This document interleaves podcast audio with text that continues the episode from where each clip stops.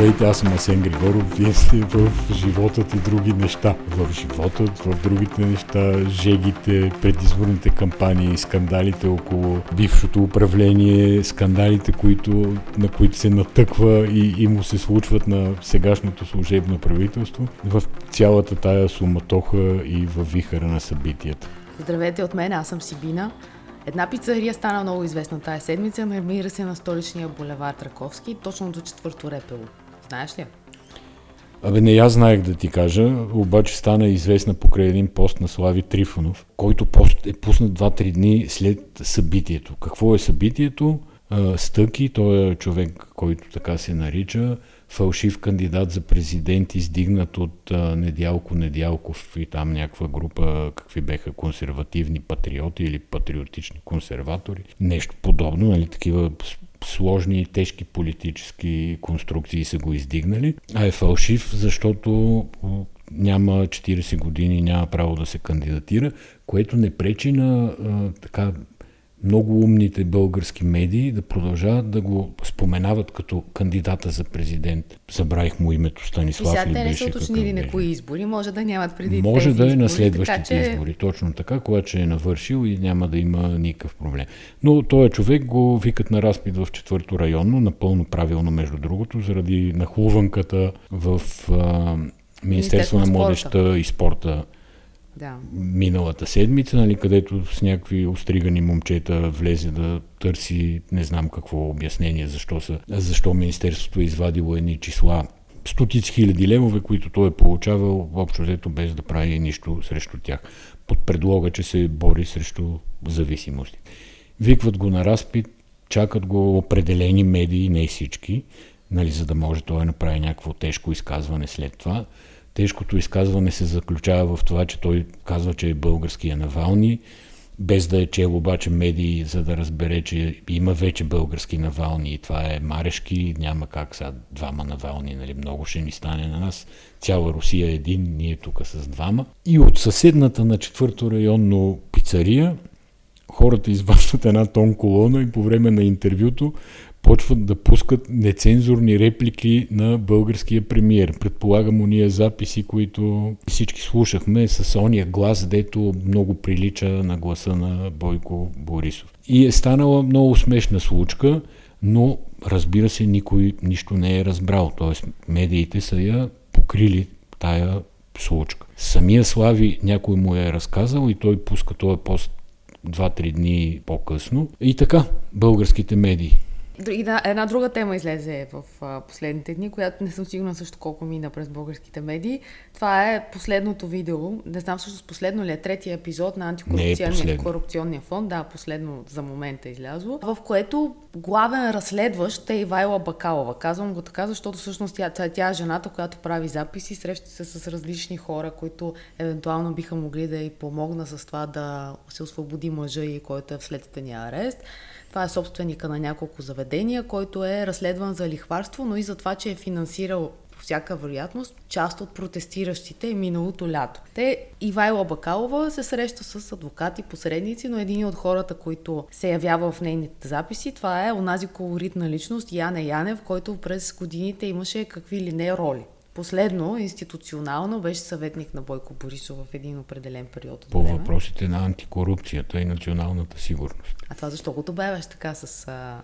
И защото поглед, който- антикорупционния фонд а, пуска тия неща и има, нали, те са антикорупция, то е антикорупция, всичко е в синхрон. Колеги си искаш да кажеш. Иначе кариерата на Янето изгря 2001 година на един конгрес, да кажем, на тогавашното СДС в Пловдивски хотел, където Янето, като млад лидер на някакво 12-то, 13-то, 14-то БЗНС, влезе и фърли димка в туалетните по време на провеждането на конференцията. Разбира се, тия любими мои медии, за които си говоря, тогава раздуха тая история. И така се появи Еми, национален герой. стана, политическия ако си лидер и национален герой Яне Янев. Имаше една кампания, в която предизборна той беше залял с билборди всички магистрали, щеше да уволнява Бойко Борисов, после Накрая свърши... мисля, че, мисля, че сега с, последното, с последната му проява в видеото на антикорупционния фонд окончателно ще уволни Бойко Борисов.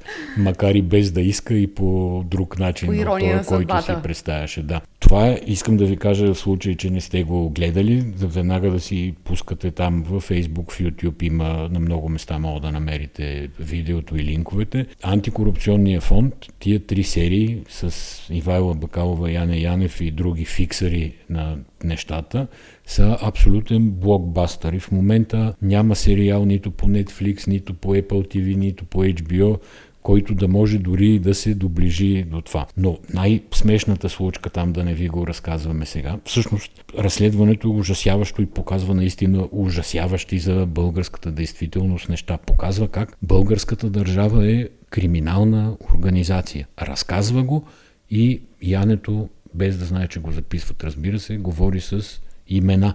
Наистина страшно много неща лъскат. Но Забавна история искам да ви разкажа от цялата работа. Бойко ще се среща за първи път с Ердоган преди няколко години. Яне тогава му е съветник по въпросните въпроси, за които стана дума по-малко. И Бойко го праща на проучвателна мисия в Турция. Турция, за да разбере какъв е Ердоган, от какво се интересува психологически, как се държи, нали, за да могат да направят някакъв модел на поведение на Борисов по време на тази среща.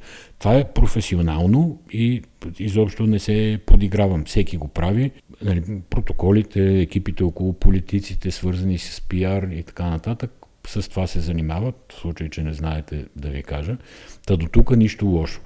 Но Янето седи 10 дена в а, Турция с някакви колеги негови от турския меджлис се срещат, обсъждат и в края на краищата уния му казват, ако искаш да разбереш какъв е Ердоган, кажи там на твоя човек да гледа великолепния век. И и Бойко Борисов опъва един Бойко голям екран, Борисов опъва един Янето. екран в резиденцията в а, Бояна и в продължение на три месеца всяка вечер гледа по три серии от този сериал. Да, обаче изглежда имало резултат, защото Яне казва, че той всъщност е станал после много добър, много се е сближил в, с турската власт. И ако си спомняш, кого пращаше Меркел Станали постоянно... са лични приятели с Ердоган. Това. Кого пращаше Меркел постоянно на някакви мисии?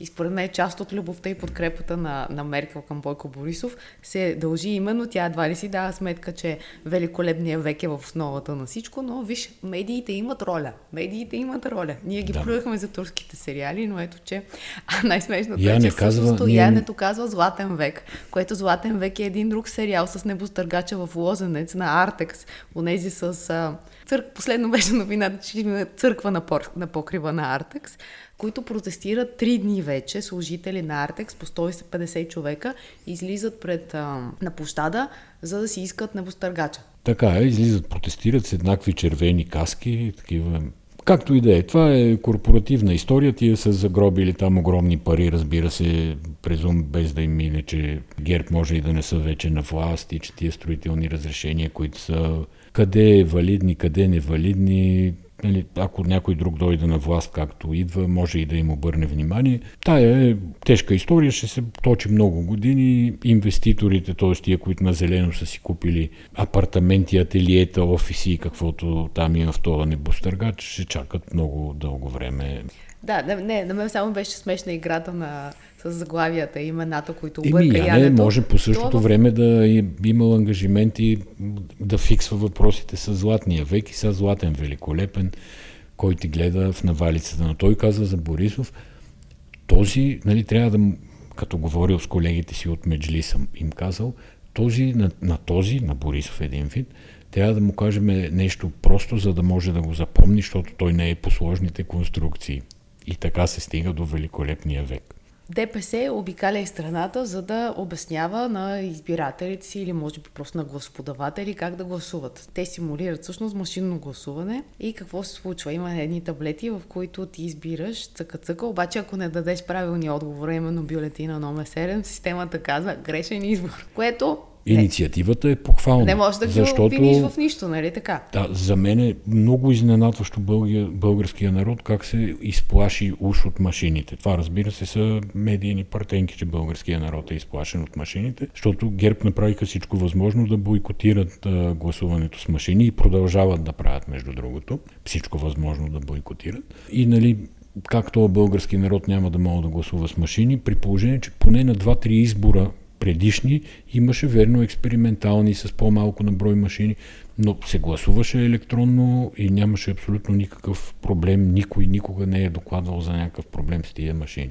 Но както и да е, сега ДПС са решили да ги образоват, направили са симулационен софтуер, ходят с този таблет а, и обучават хората, обаче Валидният отговор е само номера на, а, аз много на дълго време се, се чудех как, е, как може тези брошури, които всички партии печатат, ни флаери с номерата, как това може да изчезне, защото ми се струва много ретроградно, хаби се хартия, абсолютно излишно хората ги хвърлят и ДПС-то го измислиха, защото това си е флаер, разбираш, и те просто им дават номер 7, само че у нея хора го натискат. Еми, наистина в случая според мен не можеш да ги, да ги обвиниш в нищо черната котия на падналия самолет. Вчера разбирам, въпреки че не съм прочел много внимателно новината, да не би да кажа някоя глупост, но доколкото разбирам, черната котия, нашите натовски хора, генерали, офицери, искат да я пращат в Русия за разчитане, което е голяма катастрофа.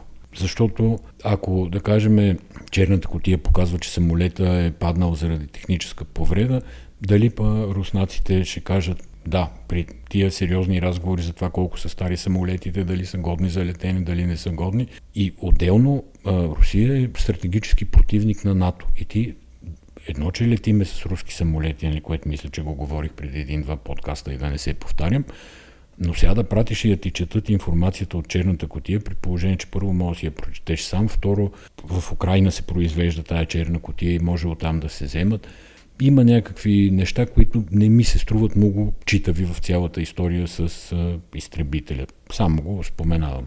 Една от любимите ми новини тази седмица беше дойде от БТА. Това е компютърната симулация, в която новия инвеститор на Левски, британецът Джозеф Диксън, който смята да инвестира нещо като 250 милиона долара за 3 години в Герена, стадиона ще светне, като парк де Пренс, като ще има мол също така. Та тази компютърна симулация е пусната през БТА и какво се оказа? Оказа се, че тя е с готови кадри от мисля, че баш от Парк де Пренс, от някакъв мол, който се намира в а, Сингапур и всичкото това е направено на колаж и уж ще бъде герена. Включително има палми по улицата, а движението е за коли с десен волан. Тия кадри, да ги наречем, или визуализации, са взети от някаква банка, която се поддържа от човек, испанец май, който а, казва, че архитектурата му е хоби и да не ги приема никой като проекти и като нищо, просто е взел парк де Пренс и му е направил някакви модификации или нещо подобно.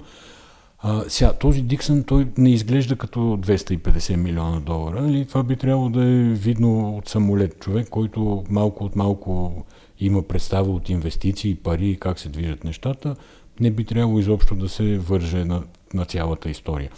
Аз съм удивен, сега Сираков не го познавам в интерес на истината, нали, добре, за да прецена той какво си мисли, като гледа този човек, като му, онзи му обещава 250 милиона долара, какви гаранции са дадени. Нямам представа, но Павел Колев е съвсем разумен човек, учил е спортен менеджмент, няколко години вече е начало на Левски. Би трябвало да има, нали, беше дясна ръка на Боби Михайлов в футболния съюз, би трябвало да има достатъчно опит, за да може да прецени за какво става дума. Там в надзорния съвет, мисля, има едно момче Петър Ганев от Института за пазарна економика, който също би трябвало все пак да има представа от инвестиционен процес. Въпреки, че моят опит напоследък показва, че хората, които теоретично се занимават с економика, нямат особена представа от реален бизнес. Така че за него, да кажем, не се изненадвам. Но нямам предвид нищо лично да кажа. Просто съм удивен как някакъв човек наистина се подиграва с феновете на Левски, според мен, защото това е подигравка. Добре, а, тая визуализация. Не е ли някаква нали? агенция, тя, Българската тя е телеграфна агенция да, да пусне това нещо като сериозно, като сериозно Ими, видео? начало на Българската телеграфна агенция също е сериозен човек. Нали? Кирил Вълчев е начало. Нямам представа и аз те защо а, пускат. Да, защото когато Българската телеграфна агенция пусне съобщение, в което се казва, че новия стадион на Герена ще има капацитет от 25 000 седящи места, ще има търговски център и покаже някакви картинки, хората го приемат сериозно. Това е Българската телеграфна агенция. Хората си плащат, медиите си плащат, за да могат да цитират Българската телеграфна агенция. Още Аз... ли си плащат медиите? Да, още си плащат нали... медиите. Това е модела на, на работа на Българската телеграфна агенция. Медиите нали, трябва да се абонират за нали, имаше обещание, че в новия мандат ще, се, ще стане безплатно новините. Но, но си е голям гав за агенцията, голям гав за да, информацията като, като такава, защото това е някакъв пълен Има майтап. добра новина обаче в цялата работа и според мен добрата новина е, че след а, тия проекти и визуализации а, и на кьоравите им стана ясно какъв е този човек и че това е някаква страшно менте сделка, която има съвсем други цели от тези да възроди отбора и подобно. Значи аз съм допуснала грешка и мола не е в Сингапур, е в Филипините, който... Манила. Да, в Манила и пише на него SM City Monumento и включително този надпис, който е от а, Филипините, се мести тук на Герена и това е новия търговски център. Заповядайте. Тоест, добрата новина всъщност е, че се видя, че царя е гол според мен. И много трудно сега може сериозно да се говори по темата. Нали, всеки ще се сеща, а, това видео. Според мен матч свърши там с а, инвеститора на Левски. а като казах добра новина, аз тук съм си извадила една новина, с която искам персонално тебе лично да те поздравя. И това е, че твой любим математик от щаба когато ти цитира в много подкасти, професор Николай Витанов, това е она човека с половер, ако не се сещате, от сутрешните блокове. Той Чуда иска... се сега дали е още по половер не, не. в жегите и ако е по половер, а, около него каква е, такова, каква е обстановката. Атмосферата се казва. Да, атмосферата. атмосферата. Та той е предложен за, акад... за академик. Е, това предстои процедура и така нататък. Има две места за академици в направление математика и професор Николай Витанов скоро може да стане академик Николай Витанов и да те радва от телевизионния екран. Последното интервю, което гледах, да кажем е в 10 на 12 минути, той се самоцитираше на всяка втора минута. Както казах, еди кога си, така, така. Представи си, а Както това, казах, това е само да, докато е професор, представи да, си, като е стане академик, академик. Вече не знам как... Могат да пускат стари записи, според мен, медиите. Да, и той да спори със себе си, да се самоцитира някаква такава. Дървен философ и трябвало в философския факултет да го, там, да го назначават за академик или да го избират, каквато е процедурата. Бритни Спирс. Следиш ли историята на Бритни Спирс? Сега, Бритни Спирс винаги е била средно комичен образ в моите представи, нали, защото аз съм по-старо поколение, когато тя изгря там като тинейджърка и като звезда. Нали, аз винаги съм слушал по-тежка музика. Абе, съвсем лековато съм гледал на нея, плюс това, че още като нали, прекалено я бяха сексуализирали на съвсем, на малки, като малко момиче, не като жена. И в този смисъл особено не съм ми придавал а, значение на Бритни Спирс. Обаче сега от известно време върват много новини около нея. Аз разбирам цялата история, че тя е поставена под попечителство от съда, че баща й се разполага с, разполага с всичките и средства, има право да й казва какво да прави, какво да не прави, да ходи ли на концерти, да не ходи ли, какво да пее, дали да пее, дали да танцува, дали да си стои на главата. И а, започна фактически едно движение в Съединените щати, което беше създадено за да освободи Бритни Спирс от, тази, от този кошмар, очевидно. Само ако разрешиш леко да те допълня. Виждам, а, че имаш цялата е. картина, но все пак да ти кажа, че имаше съдебно заседание, в което тя се включи по Zoom тази седмица. Това е, е седмичната, това е новината да, от тази новина седмица. От седмица. Да. Всъщност тя какво прави? Тя оспорва, оспорва това попечителство, което първо беше от страна на баща и после той се оттегли, един фонд се включи и се разбира за параметрите на това попечителство, защото когато говорим за подобна форма на зависимост, обикновено си представяме, че те имат контрол над парите и евентуално над участие. Оказва се, че контрола стига до нейния личен сексуален живот, живот като жена, като майка, тя нямала право да има дете, няма право да се ожени за приятеля си с когото от 5 години, няма право да каже какво иска да танцува и какво не иска да танцува. И всъщност нейното ментално състояние се разбира, че то продължава да не е стабилно и да не е добро. То е основа за това попечителство. Обаче това ще е... да питам всъщност тя защо е попаднала под попечителство. Да, заради зависимост наркотична и заради проблеми с а, психиката. Като тя тук казва, че е минала на лекарства, които са тези за биполярното разстройство. Лити. Лити, да, който и действа много зле. Тоест, те, тя естествено няма контрол на това с какви лекари да работи. Нищо. Това е един зависим човек. И поразяващото, то е ясно, че това ще стане документален сериал по Netflix или HBO, нали? Нямаме никакво съмнение.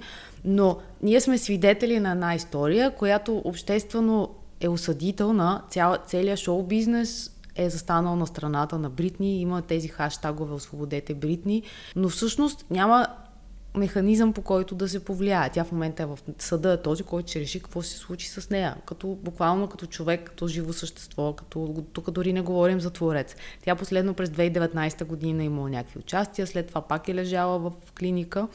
Но това, което излиза и което говори, то изглежда истина, никой не го оспорва и тя изглежда, изглежда самата искрена в думите си. Това ми изглежда, честно да ти кажа, а, много по-голям проблем, отколкото а, случката с Джордж Флойд. Еми, те ако трябва да ги... Неща, различни са, ако трябва да ги е еманация на един проблем. Тоест, то е Еми, това също е еманация на, на проблем. Еми, това е друг проблем, просто да. това е проблема на аз по-скоро бих го сравнила с а, проблемите, свързани с сексуалното насилие, да кажем, в, в Холивуд, ранната сексуализация, за която ти говориш, т.е. с Епстин и, и други такива сюжети, когато заради целия шоу-бизнес, заради продажбите, заради това да има един лъскав имидж на тази индустрия, се правят компромиси човешки. Но ти знаеш, има такива неща и в тениса. Там проблема между момичетата, които тренират и бащите им, които са треньори, той през годините излиза. Е, сега последно София Кенин ли беше бягала от баща си?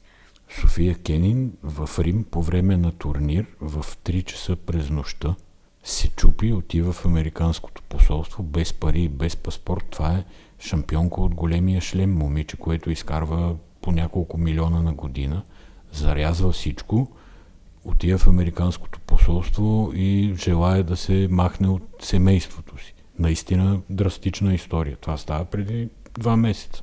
Да, и те не са частни случаи, те са някакви проблеми, разбира се, единични, не масови, но ги има. И ние после след години разбираме по телевизора. А като казвам телевизор, тук вкъщи има един огромен телевизор, който с, ко- с който свикахме и заобикаляхме от лявото от тясно, с още по-голям кашон. Служи, успешно служи като преграда между две помещения при нас, защото ние така, като стена. Сме си бутнали стените в, доколкото изобщо беше възможно. И сега телевизора е като, как се казва, дивайдър. дивайдър. Ти го тества, и аз го тествах в интерес на истината, но ти разбра повече от мен и ми обясни много експертно, трябва да ти се призная. През това Асен е човека, на когото разни жени му се обаждат да го видят. Асен е какъв телевизор да си купя и той винаги обяснява. Според нуждите на хората. Ма не казваш голям и малък, ти влизаш в детайли, аз знам. Общо взето, да кажем, разбирам, без да съм инженер, нали, не мога да поправя телевизор, ако трябва да се поправя телевизор. А, но следа го економически и пазарно. Тя, това е доста висок клас телевизор. Нали, Samsung е, може би, най-масовата марка телевизори, без да се позвавам на изследване, но е със сигурност е на първите места по продажби, да не кажа, че е на първо място. Телевизор е Neo QLED 8K. Така, но това искам да кажа. Samsung продават страшно много в а, по-средния и по-масов клас телевизори тъй като конкуренцията между LED и OLED технологията, най-общо казано, започна да става а, сериозна преди няколко години. Ма толкова сериозно ли да обяснявам? Не, ма трябва някакси между OLED, да, от OLED да стигнеш до QLED. Така. Е, OLED са такива самосветещи органични пиксели. И поне са самосветещи и органични, те се палят и се гасят най-просто казано като миниатюрни лампи и прочутото черно, което е най-важно за контраста на една картина, се възпроизвежда много точно. Но па там не се, не се възпроизвежда чак толкова точно нюансите. Тоест, всяка технология има предимства и недостатъци, но така или иначе OLED е много яка технология, но е скъпа все още, много малко производители на телевизори я произвеждат. И Samsung започва а, тогава да развива така наречения QLED и MicroLED технология. MicroLED е вече съвсем друго, за него няма сега да говоря. Основният недостатък на LCD панелите са, че те не са самосветещи, т.е. трябва да има подсветка, която на стандартните, на по-ефтините модели е някъде а, или по краищата на рамката отзад, разбира се, то не се вижда. Представи си свети лампа, която дава възможност на картината да светва. Сложно и дълго. Но заради тая подсветка всъщност не може да се постигне добър черен цвят и не може да се постигне добър контраст. И това, което Samsung правят с тази QLED технология, която е много сложна, много софистицирана, изисква се изкуствен интелект за нея. Тя стана възможно чак след като процесорите на телевизорите започнаха да стават много бързи. Тя по интелигентен начин също условно да кажем гаси някакви пиксели в тъмните зони на картината в всеки един момент, в който тя се гледа. И по този начин тази технология постига също прекрасен контраст, което ти си видяла, нали, ти ме завари като телевизора, като дойде тук, аз ви нямаш, аз бях пуснал един прекрасен филм на Кристофър Нолан, казва се Дюнкерк. И първо дойде майка ти и каза, ма каква е тази картина тук, какво става? После дойде и ти и видяхте всички наистина удивително реалистично нещо, удивителна картина. Но това, иначе самия телевизор е, модела се казва QN800, т.е. с 8K панел, т.е. апскейлва до много или ако има съдържание с 8К, има игри между другото с 8К, тук там има експериментални излъчвания, много сериозна работа. Да, това е модел в високия клас на, на Samsung. Всъщност е втория отгоре надолу най-висок модел. Има QN900, това е QN800A. А, изработен е прекрасно, има вид на премиум продукт, може да се сложи в и най-претенциозните интериори, без да дразни никого. Отзад е напълно плосък. За мен е най-огромното предимство на тези телевизори от високите класове на Samsung, включително и миналите няколко години, е, че те нямат а, входове на самия телевизор отзад, входове за ток, за свързване на допълнителни устройства, ресейвъри, гейм конзоли и подобни. А всичко това чрез един тънък кабел е изнесено в една отделна котия. Те я наричат LAN Connect Box. Тя беше една малко по-пластмасова в предишните години. Сега е направена като, да кажем, приличен усилвател, така си я представи. Или всъщност не, може би повече да прилича на гейм конзола, защото стилистиката е малко или повече подобна. Но това ти дава възможност нали, в тая котия ти спокойно обслужваш и правиш каквото решиш с свързаните устройства на телевизора. Кажи ти впечатление. Не, аз мога да разкажа на хората как се ни бира телевизор. Той пуска някаква черен, черен квадрат на черен фон картина и почва да гледа вътре колко е черно-черното. Винаги съм се очудвала, но примерно гледах косите на хората, дали добре се вижда а, структурата на косата, космите или просто това е една чер, едно черно петно и може дълго да ви говори, да и на мен не ми е говорил дълго и професионално, така че Асене, когато си купувам телевизор следващия път, задължително ще ти се обадя. Питай ме, ма кажи ти, какво мислиш за телевизор? Еми, мисля, че чисто концептуално, това вече не говорим за телевизори, защото това са екрани, в които могат да се правят много неща. Човек си свързва лаптопа, свързва си телефона, а, може да си слуша музика през Deezer, Tidal и всъщност това е някакъв комуникационен център. Въобще не се налага да гледаш линейна телевизия. Телевизорите са с апове. А, то е всъщност това, което на мен ме впечатли и ми беше много удобно е, че може да гледаш няколко екрана и тия няколко екрана, тъй като е 65 инча, т.е. много голям телевизор, а Сен може да си гледа лявата половина, аз мога да си гледам дясната половина, единия да е с Bluetooth слушалки, другия да си слуша атмосферен звук или двамата сме с независимо вързани слушалки от различни източници. Тук не говорим за Picture in Picture или нещо подобно, ами аз мога да си гледам сайта да си чета, той може да си гледа тенис през, през а, приложение и да си водим съвместен общ живот на един екран. Всъщност смени се цялата концепция за 3-4 екрана. Въобще когато се говореше за медии през последните години, когато генералните директори на БНД пишеха концепции, те пишеха за 3 за 4 екрана. Това е човека, който гледа телевизия през това време на лаптоп, на а, телефон. А сега всичките тия екрани влязоха в телевизора. Добре, ние да, къде ще почиваме с тебе? На гръцката граница или на, на отклонението в Стара, Стара Загора? Около Стара Загора, на магистралата. Лав, който казва, че половината българи това лято ще ли почиват на кулата Промахон там на границата, а другата половина на Стара Загора Чирпан, Чирпан да. по магистрала Тракия. И сега, понеже ти аз бях вече на едната почивка. Почива известно време на, на Чирпан и Стара Загора. море вече бях, да. да. Да се пробваме сега, да отидем, да видим на кулата как е за почивка времето. Да, добре, мили хора, но ви благодарим, че ни изтърпяхте и този път. Пишете ни, ако искате, ние ще ви отговаряме както винаги. Давайте ни идеи, оплаквайте се, хвалете ни и до следващата седмица.